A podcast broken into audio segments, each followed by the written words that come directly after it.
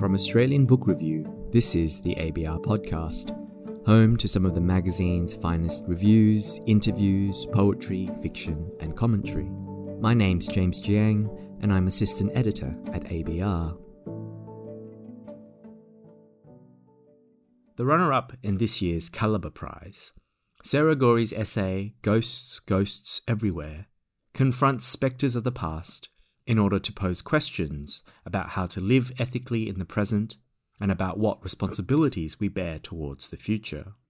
Drawing on a wide range of writers and thinkers, as well as her grandfather's experience of the Holocaust, Gory plots the process by which one generation's traumatic suffering becomes another's imaginative investment.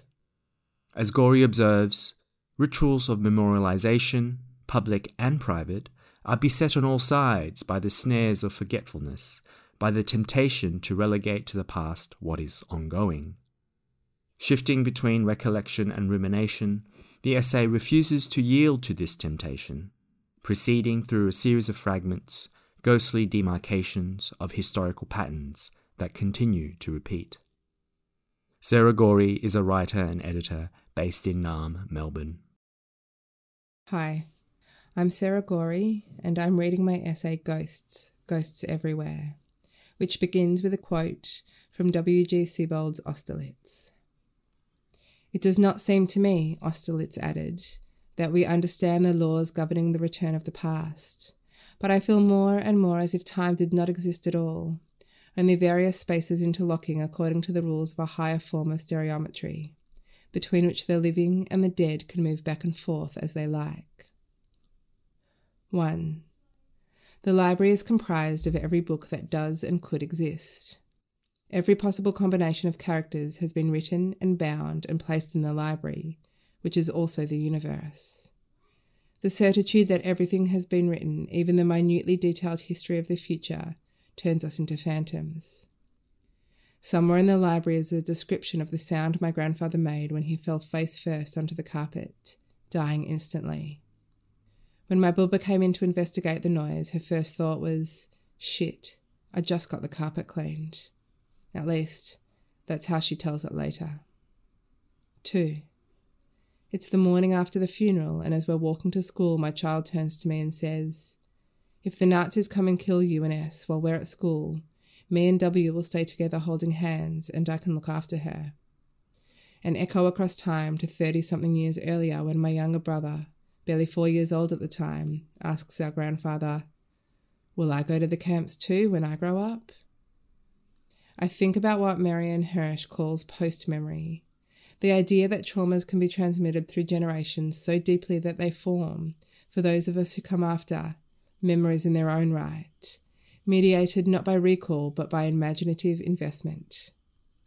I don't know how to answer my six year old, whose imaginative investment has brought together threads of death and Nazism and parents murdered, and his sister too, because he knows that I am named after my grandfather's red haired sister who didn't survive. I don't know how to answer him, and besides, he didn't really ask me a question. When we arrive at school, I want to kneel down and hug him forever, but he's already shrugging off his backpack, waving goodbye as he runs to play tag with his friends. 3. During the funeral, the sound of Bubba sobbing echoes across the room, our stoic British grandmother who was never prone to bouts of affection. Later by the graveside, to the sound of earth hitting wood in a thud, thud, thud, she tells me that every single morning Mark, our grandfather, made her breakfast. Freshly squeezed orange juice and tea brewed just the way she likes it. I made my own breakfast this morning, she tells me, her hand silk soft in mine for the first time in 50 years. She cries that he was a better husband to her than she was a wife to him, and that they fought over everything, even a bag of oranges. But we all know that Mark adored our Bubba. I suddenly remember their 50th wedding anniversary, the end of the meal, table scattered with dishes and empty wine bottles. Somehow the discussion turned to porn, and Mark says to us all, straight faced, Oh, we can't watch porn. Bubba gets too excited. Of course, we all laughed, thinking it was a joke. 4. My aunt lives overseas and cannot fly over for the funeral because of quarantine restrictions. Jews bury their dead immediately, and it's Passover in a few days and Shabbat before that, so we cannot wait for her. She says she wishes she could be there with Bubba as the daughter that she, our Bubba, deserves. In the meantime, Bubba is surrounded by six of her ten grandchildren, the descendants of survivors of genocide. At the funeral, the rabbi, talking about my dad and his brother, says in Yiddish, The apple doesn't fall far from the tree. Dad always says that too, although he says it in English, and I always reply facetiously that my apple rolled down a hill. I think about the cultural imperative of keeping tradition alive, and it was only when we arrived at the cemetery for the funeral that I realized I had never thought to bring a kippah, a skull cap, for S to wear.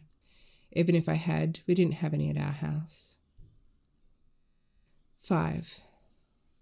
About five years ago, one of my cousins invited us all to her daughter's birthday, or it could have been her son's. It was at her mum's house, the same house that we went to almost weekly as kids, where we'd cut our Barbie's hair and have Passover dinners at the long table and sleepovers and birthday cakes in the back garden. I hadn't been back for over a decade and it seemed like nothing had changed. Even the cat was still there, a little thinner than I recalled, but just as skittish. It felt like time was folding back on itself, that in this corner of this suburb in this city no time had passed at all. There are lollies and games set up for the kids, so I sit with my grandparents at the outdoor table, the backs of my legs slick against the plastic chairs. Mark, watching his great grandchildren underfoot, turns to Bubba and says, Hitler didn't win. He says it in Yiddish, which in itself is a kind of proof that Hitler didn't win.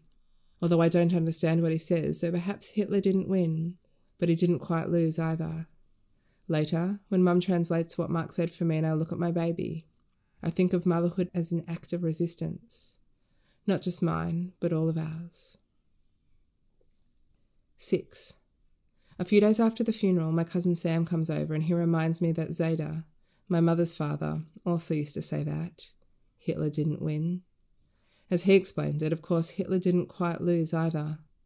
Look at the material legacy of the Third Reich, he says, starting way back when the Nuremberg trials were undermined by Operation Paperclip. So many of those Nazi scientists and engineers went on to have celebrated careers across the world, using research developed with stolen money, the same research that justified the slaughter of millions of Jews and gypsies and disabled people and queer folk. Then there were the extensive ties between the escaped Nazis living in Chile and the US backed Pinochet dictatorship, not to mention their links with Operation Condor, torturing and disappearing tens of thousands of people all across the Americas. And then there is the current rise of hate and the far right in Europe. There's that too. Bulgarian French philosopher Julia Kristeva once said that there was the Holocaust and Hiroshima and nothing else of consequence in the 20th century.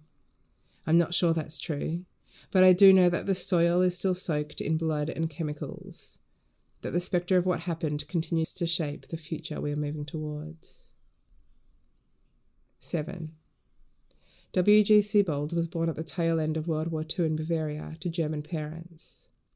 His father had been in the Wehrmacht under the Nazis and was a prisoner of war at the time of Sebald's birth. That the Holocaust and its legacy were spectres that haunted Sebald's life is clear from the four books that he published. Sebald was interested in the way memory functions not as a mere recall of things past, but rather as a gradual approach to a kind of historical metaphysics, bringing remembered events back to life. Siebold died young, not quite 60 years old, and so his legacy is also one of never was. We are haunted by the books that he didn't write, as though the spectre of them does exist, as if future events already existed and were only waiting for us to find our way to them at last. As though we are waiting, still. He wrote, Geoff Dyer notes, like a ghost. 8. When my older brother and I were in primary school, we shared a room for about a year. We invented a game. Late at night, silver moonlight through curtains, we would hide under the blankets and intone in a ghostly voice Gozachansky, Gozachansky, Gozachansky. I recall my brother's stuffed snake, long and patched in shades of crimson in the bed. Now, in my remembering of it, the whole scene is overlaid with the line from Paul Celan's Death Fugue a poem I could not have known then. He plays with the snakes and dreams death is a master from Deutschland. Gozachansky was the surname my grandfather was given at birth, the name we would have inherited. When Marek Gozachansky fled Europe and its ghosts in the wake of the Holocaust and arrived on Australian shores, they whitewashed his name, that foreign, hard to pronounce name, and so he was reborn Mark Gory. That is the surname I inherited and that I have given to my children. 9. During school holidays when we were kids, we would sometimes visit Mark at Scheherazade, a Yiddish restaurant in St Kilda's Acland Street, pre gentrification, that served chicken soup with kreplach and golden schnitzel with coleslaw. Every Wednesday morning, Mark and his friends would spill over the tables, drinking black coffee and talking loudly and all at once in Yiddish. A thousand and one stories. Schöne Mädela, they'd say to me, beautiful girl, pinching my cheeks between copper yellow fingers, smelling of tobacco and mothballs. 10. Mum is always telling stories that she considers to be amazing turns of fate or serendipity. When a person she meets at a cafe knows someone from her youth back in Perth, or how the jazz singer she happens upon at a bar is the daughter of a man Dad studied architecture with three decades ago. She has begun studying Yiddish during lockdown, learning anew the language of her dead father. 11. One of my nieces is learning Yiddish at the school she attends around the corner from the house Mum lives in, up the road from the Jewish youth movement my brothers and I attended when we were about her age. Hearing the tongue of our dead ancestors emerging from a child's mouth feels uncanny. It reminds me that this would have been, should have been, our inheritance. Instead, we speak the language of the settler colonialists, here where we live on unceded land. 12. A community in a small Austrian town are working with families of Holocaust survivors to build a memorial to the 22,000 Jews who were taken there on a death march in the final days of the war.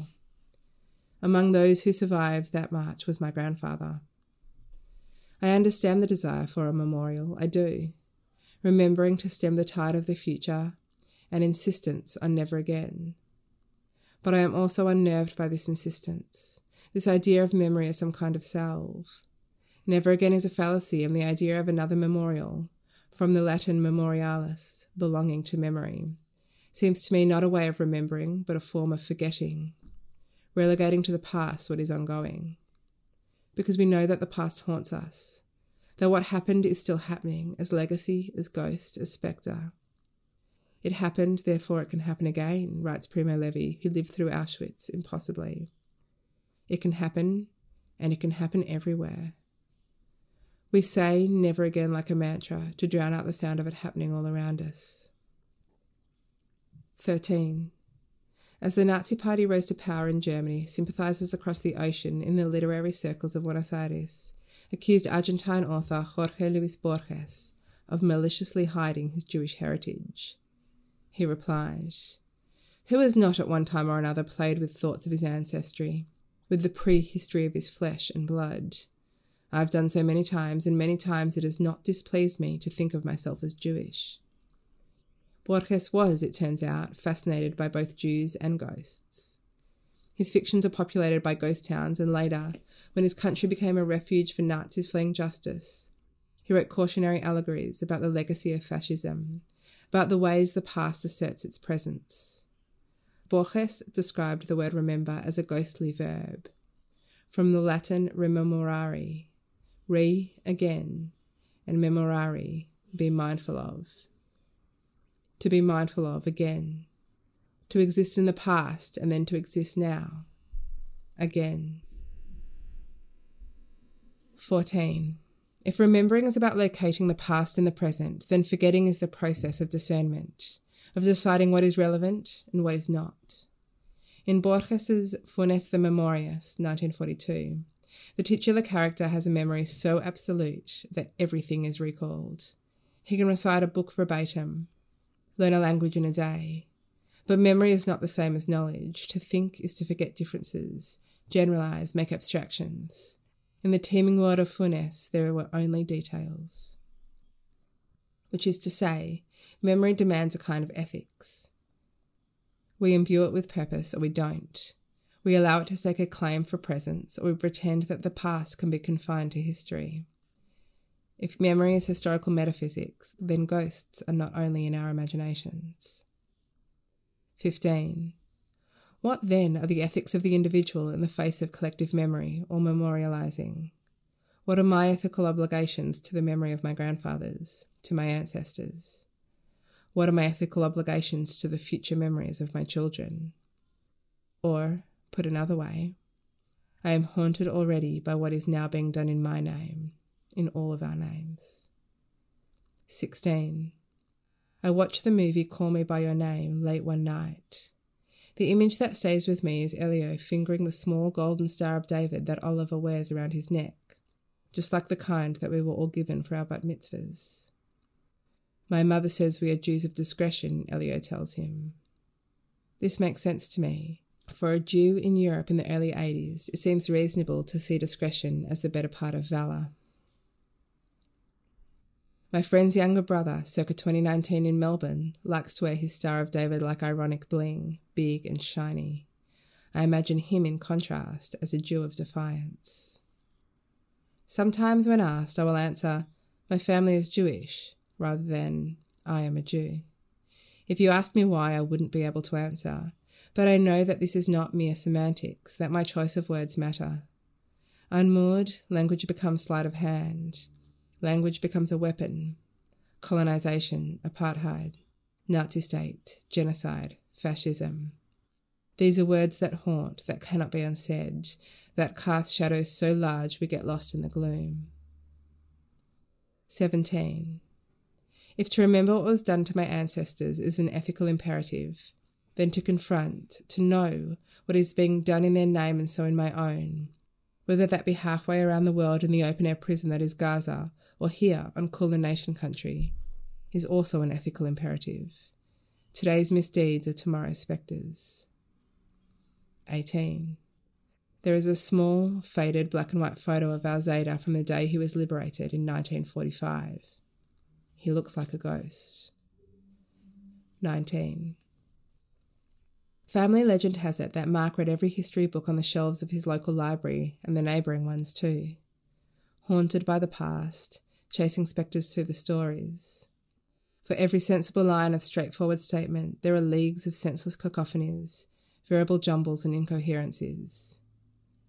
Borges tells us that to speak is to fall into tautology. Perhaps what he means is that living itself is tautological. When we were kids, we called it deja vu, but now I just see ghosts. Ghosts everywhere.